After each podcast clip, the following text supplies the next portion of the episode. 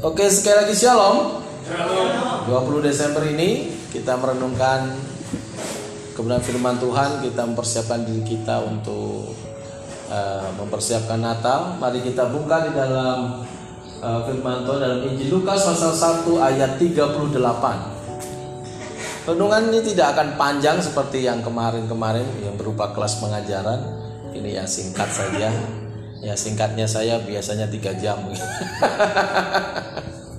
Oke, mari kita baca Lukas pasal 1 ayat 38. Kata Maria, sesungguhnya aku ini adalah hamba Tuhan.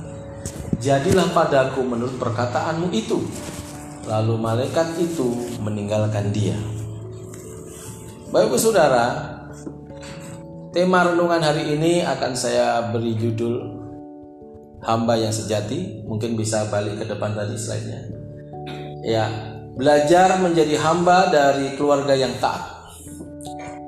Itulah mengapa saya menanamkan kepada jemaat kepada semua tempat ini teman-teman pelayanan satu tim strong family build strong church. Tidak bisa tidak. Karena seorang muda kan banyak pemuda. Pemudanya pun berasal dari keluarga bukan? Iya Selamat datang. Haleluya. Wah ini merah putih. Saya pikir 17-an. Oke, selanjutnya next slide. Slide lagi selanjutnya ya. Di sana mari kita baca bahwa ada satu hal yang penting. Sesungguhnya aku ini adalah hamba Tuhan. Ketika Maria menyatakan hal ini, ada banyak hal yang harus kita sadari.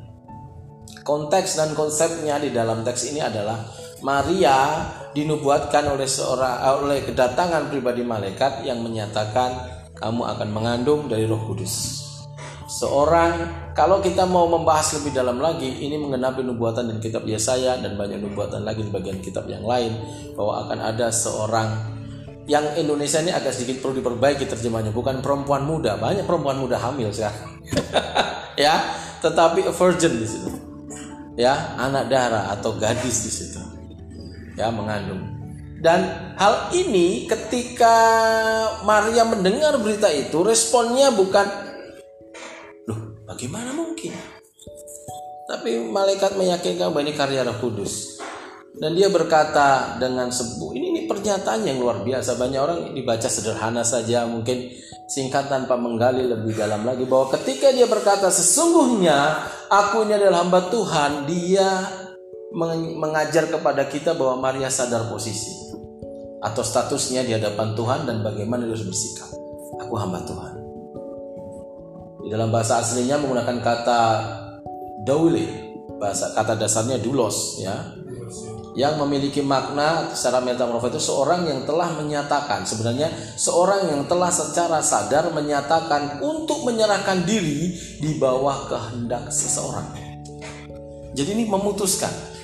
Maka ketika Maria berkata sesungguhnya aku ini adalah hamba Tuhan, itu Maria berkata yang jadi rancangan Tuhan itu jadi rancangan saya sekarang. Yang jadi kehendak Tuhan itu jadi kehendak saya sekarang. Yang jadi maunya Tuhan itu mau saya sekarang. Ya kan biasa saja Pak, oh, nanti dulu. Kita harus lihat konteksnya. Bayar yang harus dibayar, harga yang harus dibayar oleh Maria itu tidak sepele.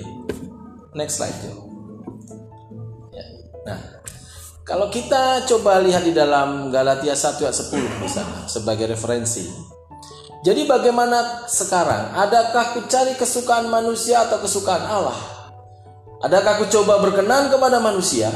Sekiranya aku masih mau mencoba berkenan kepada manusia, maka aku bukanlah hamba Kristus. Jadi dalam hari ini, kalau mau jadi hamba sejati, jangan cari perkenanan manusia, perkenanan Allah dulu. Kalau Anda berkenan di hadapan Allah, maka manusia-manusia yang betul-betul mengetahui apa yang Tuhan kehendaki akan berkenan kepada mendekat. Jadi jangan kebalik cari perkenanan manusia. Itulah makanya saya selalu ngomong, gereja yang kuat selalu dibangun dari keluarga-keluarga yang kuat. Keluarga yang membangun rumah tangganya berlandaskan Yesus Kristus tadi langsung Tuhan kami ini hambamu. Ya seperti renungan kemarin eh, apa uh, petang malam kemarin eh, malam kemarin ya eh malam benar ya malam kemarin ya yang saya berkata bahwa rumah itu harus dibangun ya semalam berarti uh, pelayanan semalam. Jadi kalau hamba Tuhan yang sejati itu dia sudah mulai tahu oke okay, bosnya maunya apa kehendaknya apa itu kehendaknya dia. Karena apa? Dia sudah memutuskan ketika mereka berkata sesungguhnya aku ini hamba Tuhan hamba Allah. Tuhan engkau mau apa? Turun selanjutnya aja next. Nah hal ini sebenarnya bicara mengenai penundukan diri. Ya sadar risiko. Sejak dahulu orang yang hamil tanpa status pernikahan dianggap aib karena itu siapa pun perempuan yang mengalaminya akan menutupinya sedapat mungkin. Bila ketahuan pasti mendapatkan sanksi sosial, dikucilkan dan harus menanggung malu. Dalam budaya Yahudi, tempat Maria hidup waktu itu ya, hukumannya dirajam. Dan tidak aja dirajam itu cuma benjol ya. Nggak ada orang dirajam itu benjol doang begitu. Selalu menuju kepada kematian karena dianggap berzina. Dia tahu Tuhan, dia tahu. Jadi pada waktu gambar ini jangan seperti drama-drama anak sekolah minggu itu ya. Sesungguhnya aku sama Tuhan berketawa-ketawa. itu betul-betul ada sebuah keputusan yang besar dalam sebuah eh, dalam kehidupan Maria. Untuk menyerahkan dirinya sebagai alat bagi keselamatan bangsa-bangsa. Dia harus menanggung uh, apa sesuatu yang ajaib dalam kehidupan dia. Yang pada zaman itu Tuhan sedang diam. Di masanya dia.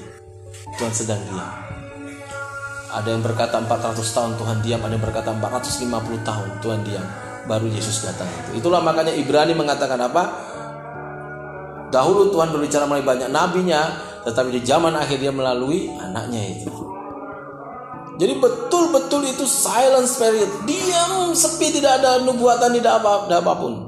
Bayangkan mendadak ada peristiwa ini. Kira-kira kalau generasi yang senior gimana? Hm, banyak alasan. Ngaku siapa bapaknya kan gitu kan? Jujur ngaku siapa? Risiko besar. Itulah makanya Yusuf juga, aduh, kalau anda baca di dalam Matius itu, aduh, ini gimana? Coba anda baca Matius 1 pasal 24. Matius 1 pasal 2 eh Matius 1 dulu Matius pasal 1 ayat 24 maaf Matius pasal 1 ayat 24 Sesudah bangun dari tidurnya Yusuf berbuat seperti yang diperintahkan malaikat Tuhan itu kepadanya Ia mengambil Maria sebagai istrinya Ya Jadi ini sungguh-sungguh pengorbanan yang luar biasa, penundukan diri. Dan Yusuf pun mengimbangi pasangannya. Jadi malaikat bicara kepada boleh sebenarnya bisa nggak Yusuf itu menolak? Bisa. Tetapi sikap dia kepada uh, berarti ini betul-betul teruji mereka itu. Ya. Momentumnya tepat bahwa ini memang orang yang sudah dipilih Allah. Memang mereka sungguh-sungguh mengabdi kepada Allah. Sungguh-sungguh hamba Allah di bidangnya dia.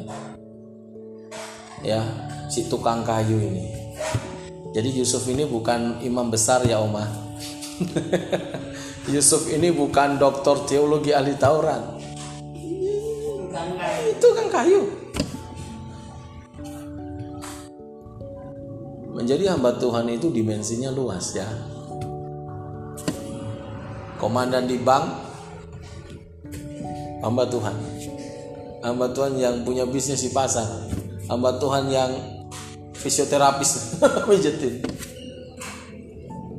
dimensinya luas. Jadi seorang hamba Tuhan itu memutuskan untuk tunduk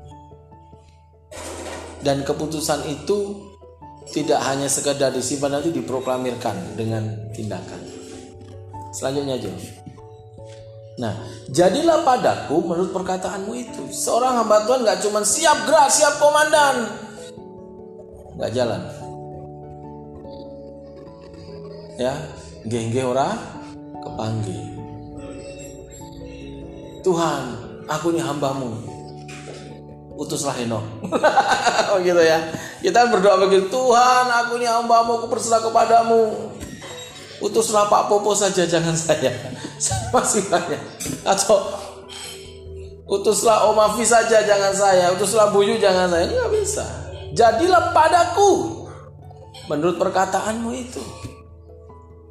Nah ini kita lihat di sana referensinya Matius 1 ayat 19.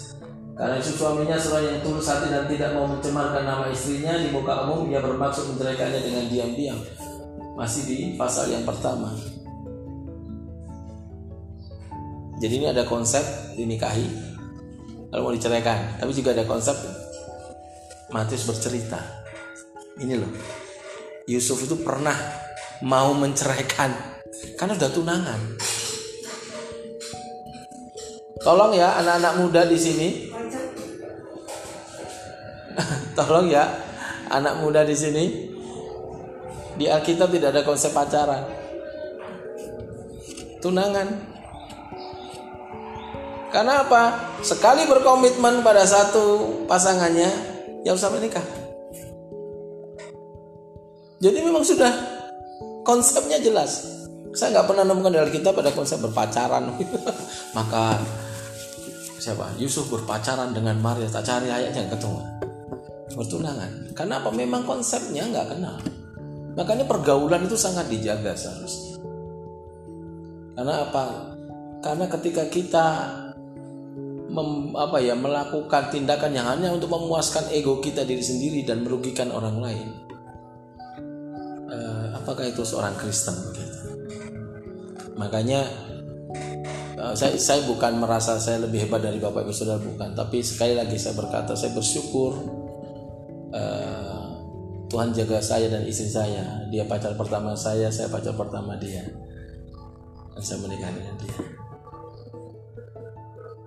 Seperti itu. Dan pada waktu masa kami berpacaran walaupun tidak resmi tapi waktu itu ketika kami berpacaran dipanggil ke depan Sony dan Nasir berpacaran Bapak Ibu Saudara Mari jemaat semua bangkit berdiri Seluruh jemaat bangkit bertumpang tangan kepada kami. Bapak Ibu Saudara bertanggung jawab menjaga mereka Fani ganti pacarku Kira-kira berani nggak gitu Waduh jemaat kabeh ngatek Besok kalau saya dengar adik Ini om pacar saya Bapak Ibu Saudara bangkit berdiri Saya bersyukur Serius saya bersyukur uh, Eh, itu gitu. Ini Om, calon saya. Mari Bapak Saudara kita bangkit berdiri. Kenapa? Itu tradisi bagus. itu tradisi yang bagus. Kenapa? Uh, saya, saya belajar itu. Uh, Bapak rohani saya itu Pak Pendeta Sunarno itu mendidik saya. Uh, luar biasa dalam hal ini bahwa semboyannya dia kudus bagi Allah. Holy unto the Lord. Itu aduh berat itu Oma. aduh kudus bagi Allah ya tapi beliau berjuang untuk itu dan saya dididik beliau dan istri saya dengan cukup bagus saya bersyukur untuk itu ya. Nah sungguh ini keputusan Maria yang sangat luar biasa. Ya dia kenal hukum agama dan adat orang Yahudi yang sangat keras dan ketat. Dia tahu apa risikonya. Tetapi Maria tetap teguh pada sikapnya untuk tetap taat dan percaya kepada perintah tersebut. Demikian juga Yusuf. Mereka tag tim yang bagus. Ini kehambaan. Nggak cuma sekedar aku hamba Tuhan. Ya sudah lakukan. Nanti dulu Tuhan ini kan dunia nawar boleh loh seperti itu ya ini ketaatannya luar biasa selanjutnya nah ketaatan dan kesetiaan itu saya menemukan konvergensinya itu pada Matius 8 ayat 9 sekalian dong yang yang di bawah gambar tentara itu dibuka Angelo satu sekalian. Nah, oke. Okay. Nah, ketaatan dan kesetiaan. Matius 8 ayat 9. Ini saya menemukan konvergennya di situ gambarannya ketaatan dan kesetiaan tadi. Jadilah padaku seturut apa yang kamu katakan itu adalah sebab aku sendiri seorang bawahan dan di bawahku ada pula prajurit. Jika aku berkata kepada salah seorang prajurit itu pergi, maka ia pergi dan kepada seorang lagi datang, maka ia datang ataupun kepada hambaku, kerjakanlah ini, maka ia mengerjakannya.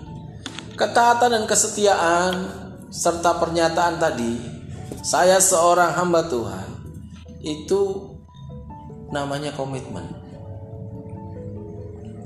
pernyataan dan tindakan ya dengan ketatan kesetiaan itu namanya komitmen. Nah sering kali kita itu menganggap komitmen hanya sekedar perjanjian tertulis di kertas Perjanjian tertulis di atas materai saya Sony akan jadi pendeta yang baik A B C D E faktanya mana? Atau istri saya sudah sumpah dokter faktanya mana? Seperti itu kan? Jadi komitmen itu ditemukan dalam diri hamba sebenarnya. Sikap hamba itu. Kan nggak bisa itu. So, Bu Yuyu karyawannya yang kerja di bawah e, komandonya Bu Yuyu dan Heno. Tolong ya dibersihkannya nanti ya Bu. Saya ngerokok ngerokok sebentar saya makan sebentar. Langsung. Cari apa Bu? Pendung. Seperti.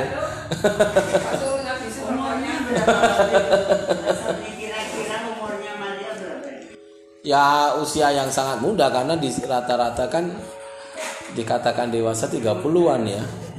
Di sana kan seperti itu. Yang pasti memang tradisi Yahudi itu sistem pendidikannya dari dulu memang sudah ketat. Adatnya ketat. Karena bagi mereka itu merugikan orang lain dan apa apa itu sudah ada tahu udah ada hukumnya sendiri. Makanya di sana tidak ada pacaran hanya pertunangan. Karena komitmen menunjukkan kualitas kehidupan. Yang membedakan kita dengan binatang kan di situ yang membedakan kita dengan bangsa yang maju keperadabannya tidak kan apa?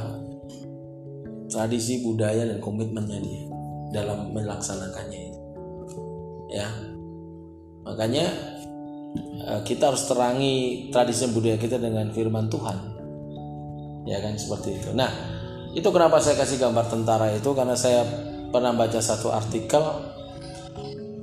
Tentara itu kalau berperang itu dikatakan tidak pernah membenci apa yang di depannya sebenarnya tapi saking mencintai apa yang dia tinggalkan di belakangnya.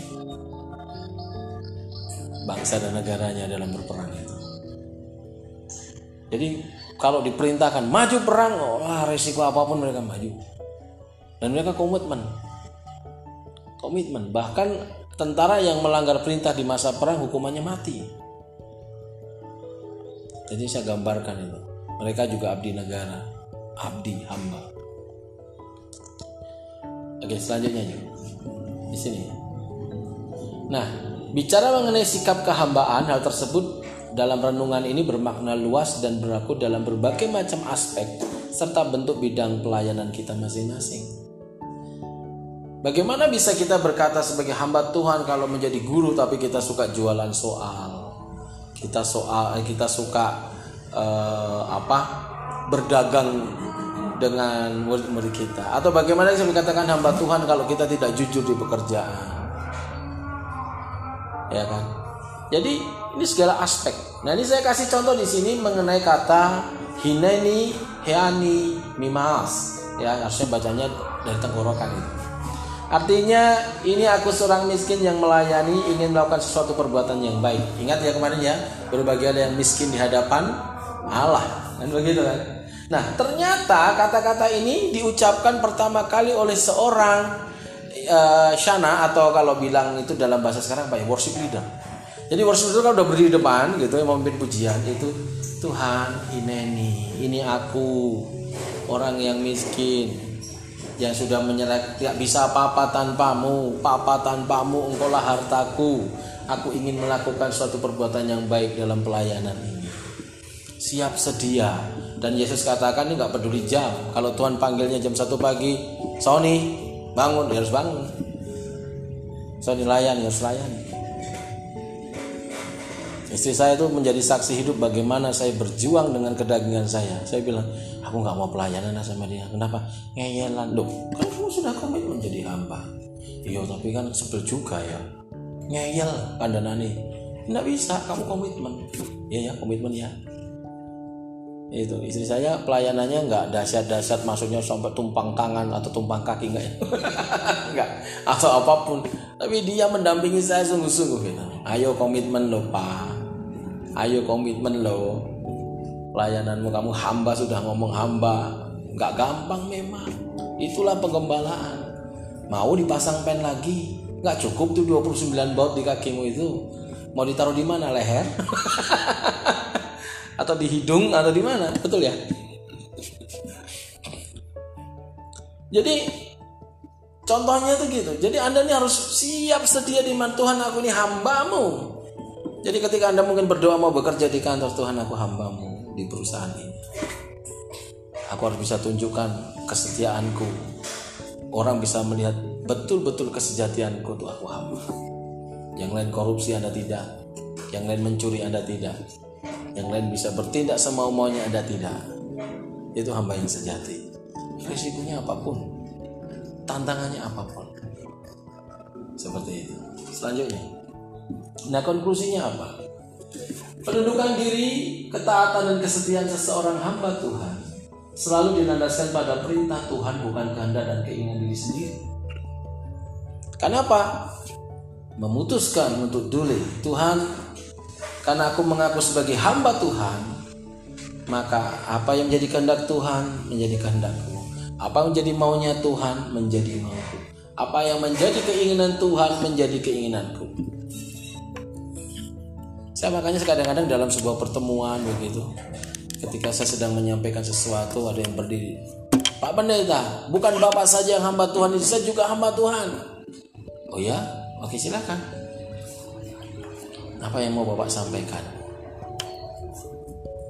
Ya saya ketemu dengan banyak orang-orang seperti itu merasa bahwa kalau sudah dapat gelar tiga huruf merasa sudah hamba. Saya bilang Pak kita ini pemegang gelar tiga huruf di depan bukan FPI ya maksudnya. Guyon. Tapi pendeta itu PDT itu itu tanggung jawabnya besar menjadi pastor PS orang seneng banget ya dapat gelar itu ya no? PS gitu kan? PlayStation kalau Joe tahunya itu. Bukan pastor. Itu kenapa tidak diterjemahkan di manage itu? Uh, manage manage ya karena tidak bisa diterjemahkan dalam hanya diatur. Karena manage itu lebih pada kalau diatur ah, banyak banyak sekali. Banyak sekali manaknya. Jadi nanti saya jelaskan sebentar. Nah jadi jangan keinginan diri sendiri yang di di apa namanya? Oh dimaui lalu Tuhan bilang ah tak tawar ya Tuhan. Kan Abraham boleh nawar. Eh konsepnya beda konteksnya beda. Loh apa nggak boleh nawar? Loh menawar apa kalau kita lihat contoh dalam Alkitab itu luar biasa. Paulus ini yang punya ikat pinggang ini akan diikat dibawa kepada gini. Tidak apa-apa. Loh kenapa? Kamu itu memang panggilanku apa lagi? Jangan ke Yerusalem nanti kamu dibelenggu biarin.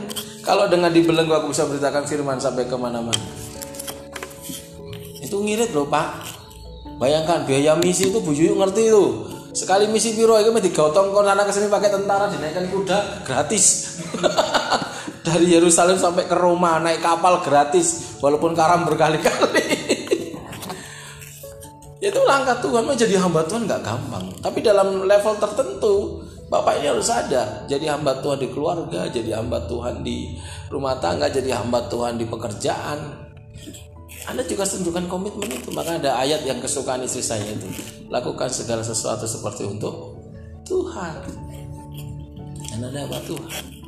Yang kedua pendudukan diri ketaatan dan kesetiaan seorang hamba Tuhan selalu membawa risiko yang harus dibayar dan dimanage dengan bijaksana. Manage itu begini. Anda tahu risikonya bahwa ini penataannya tidak hanya sekedar strategi budaya itu untuk mengantisipasi budaya hukum sekitarnya tapi penataan hati penataan mental, penataan ya manajemen risikonya, apa yang harus dibayar. Ini ini kita hamba Tuhan harus sadar. Saya jujur saya salut dengan adik saya yang bontot itu yang paling kecil. Berkali-kali ditawarin di kantornya. Kalau kamu mau ninggalkan Yesusmu, kamu tak kasih jabatan. Adik saya lulusan S2 dari Inggris accounting dikotak sama bos-bosnya karena dia tidak mau menyerahkan Yesusnya Dia jujur di dalam pekerjaannya. Itu, makanya saya hor- salut sama dia. Ini paling kecil tapi kesaksiannya dahsyat. Uh, apa pak? Dia menghadapi singa, menghadapi macan. Oh iya, singa dan macan dalam bentuk yang berbeda. Masuk ke apa namanya? Itu. mana?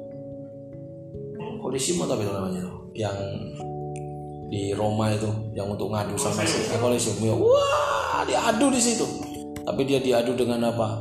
Banyak tawaran-tawaran yang menunjukkan. Dan teman-temannya adik saya banyak yang sudah meninggalkan Kristus saya pernah saya bahkan pernah tertawa itu sampai lu kenapa kok sampai tertawa nggak sedih ya saya saking mungkin saking sedihnya tertawa gitu lo kenapa ada orang cuma pengen menjadi senat mahasiswa ninggalkan Yesus astaga saya bilang ya kan? Jadi di sini dibutuhkan eh, apa yang disebut dengan ya manajemen risiko. Betul betul dan itu manajemen risikonya itu tidak hanya aspek uh, rohaninya, tapi jiwanya, aspek dalam tubuhnya, penderitaan yang akan dialami. Ya kan? Bisa. Kita biasanya bisa gila-gilaan menjadi sekarang tidak bisa. Harus betul-betul menahan diri dengan sungguh-sungguh. Yang tadinya bisa semau gue sekarang tidak bisa. Iya. Ini penting gitu. Saya masih ingat istri saya ketika eh, ini kok lama sekali di ruang praktek ada apa? Ternyata dia dirayu oleh salah seorang pasiennya untuk mengisi apa nota itu ya. Kwitansi dengan sakit A, B, saya tidak mau. Nah, nggak mau kan ini? Kalau mau, waduh nangis aku. nggak mau puji Tuhan. Nggak mau. Walaupun resikonya pasiennya nggak mau datang lagi. Enggak, memang itu harus dibayar. Dan yang kedua kalau enggak dia bisa kasih contoh kedua anaknya jelek itu untuk bisa berbuat curang. Kenapa? Aku ngajari anakku jujur masa aku enggak jujur.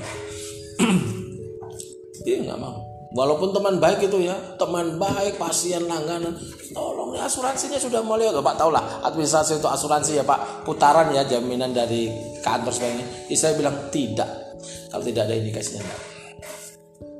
Nggak mau. Memang berat oh ya berat duit kok. Kalau cara menungso kan zaman saya ini nolak duit dokter bodoh. Nah, biarin daripada digoblok-goblok itu Tuhan mending digoblok-goblokin menungso wae lah. Itu risikonya berat itu. Kalau situ tuting roh menungso bodoh. Yang itu tuting dijini Gusti Allah piye? Bodoh tenan. Itu ya. Nah yang ketiga.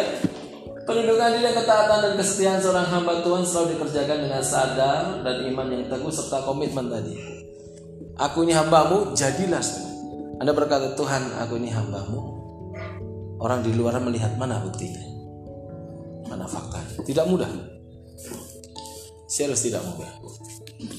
Banyak orang menganggap seneng ya Pak Sony ya. Pelayanannya banyak di beberapa tempat.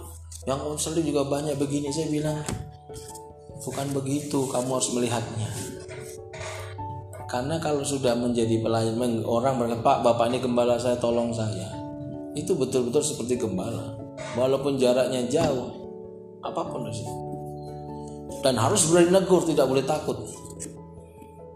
Itulah kenapa uh, ada dia yang memukul dia membebat itu. Ayat begitu ya bunyinya. Memang ada disiplin keras kadang-kala. Ya tidak perlu takut. Kenapa yang harus kita takuti Tuhan kita yang sejati yaitu Yesus Kristus itu. Ya, jadi jangan takut Jo, temenmu semuanya nilainya bagus-bagus tapi nyontek. Dirimu nilainya sudah digenjot gaspol personel limo kurang sak senti wis. Nggak usah takut.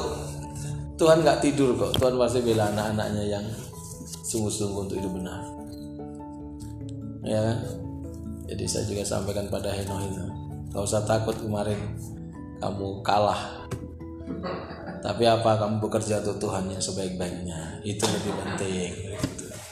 Loh iya, kalau semuanya yang dikejar hanya kemenangan itu untuk siapa no? Untuk Tuhan? Enggak. Kamu harus latihan dulu, ngalami dibanting dulu dan Tuhan terima kasih. atas kekalahan ini. Begitu. Walaupun sedikit dahsyat juga. Nangis boba.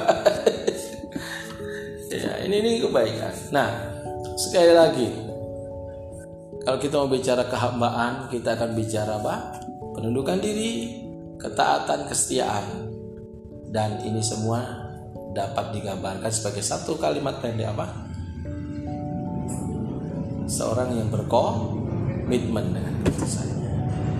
Mari kita berdoa.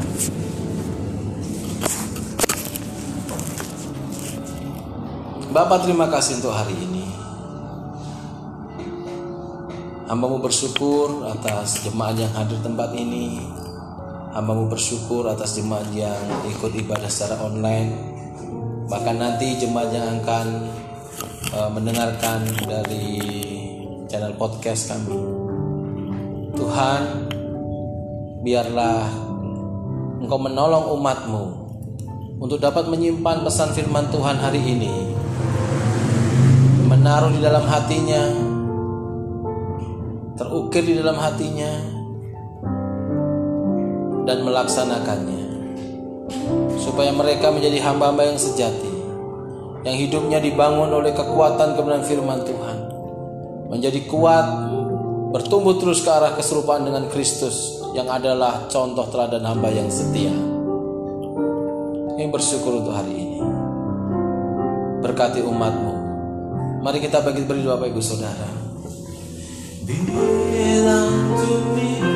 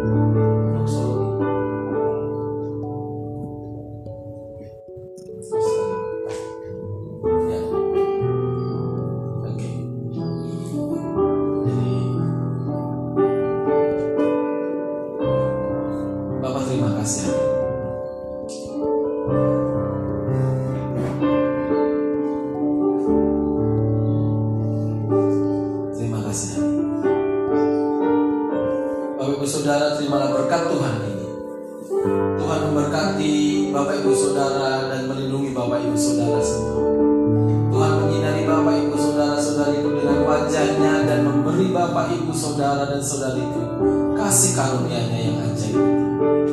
Tuhan menghadapkan wajahnya kepada Bapak Ibu Saudara dan Saudariku dan memberi Anda semua damai sejahtera. Maka terimalah berkat daripada Bapa di surga.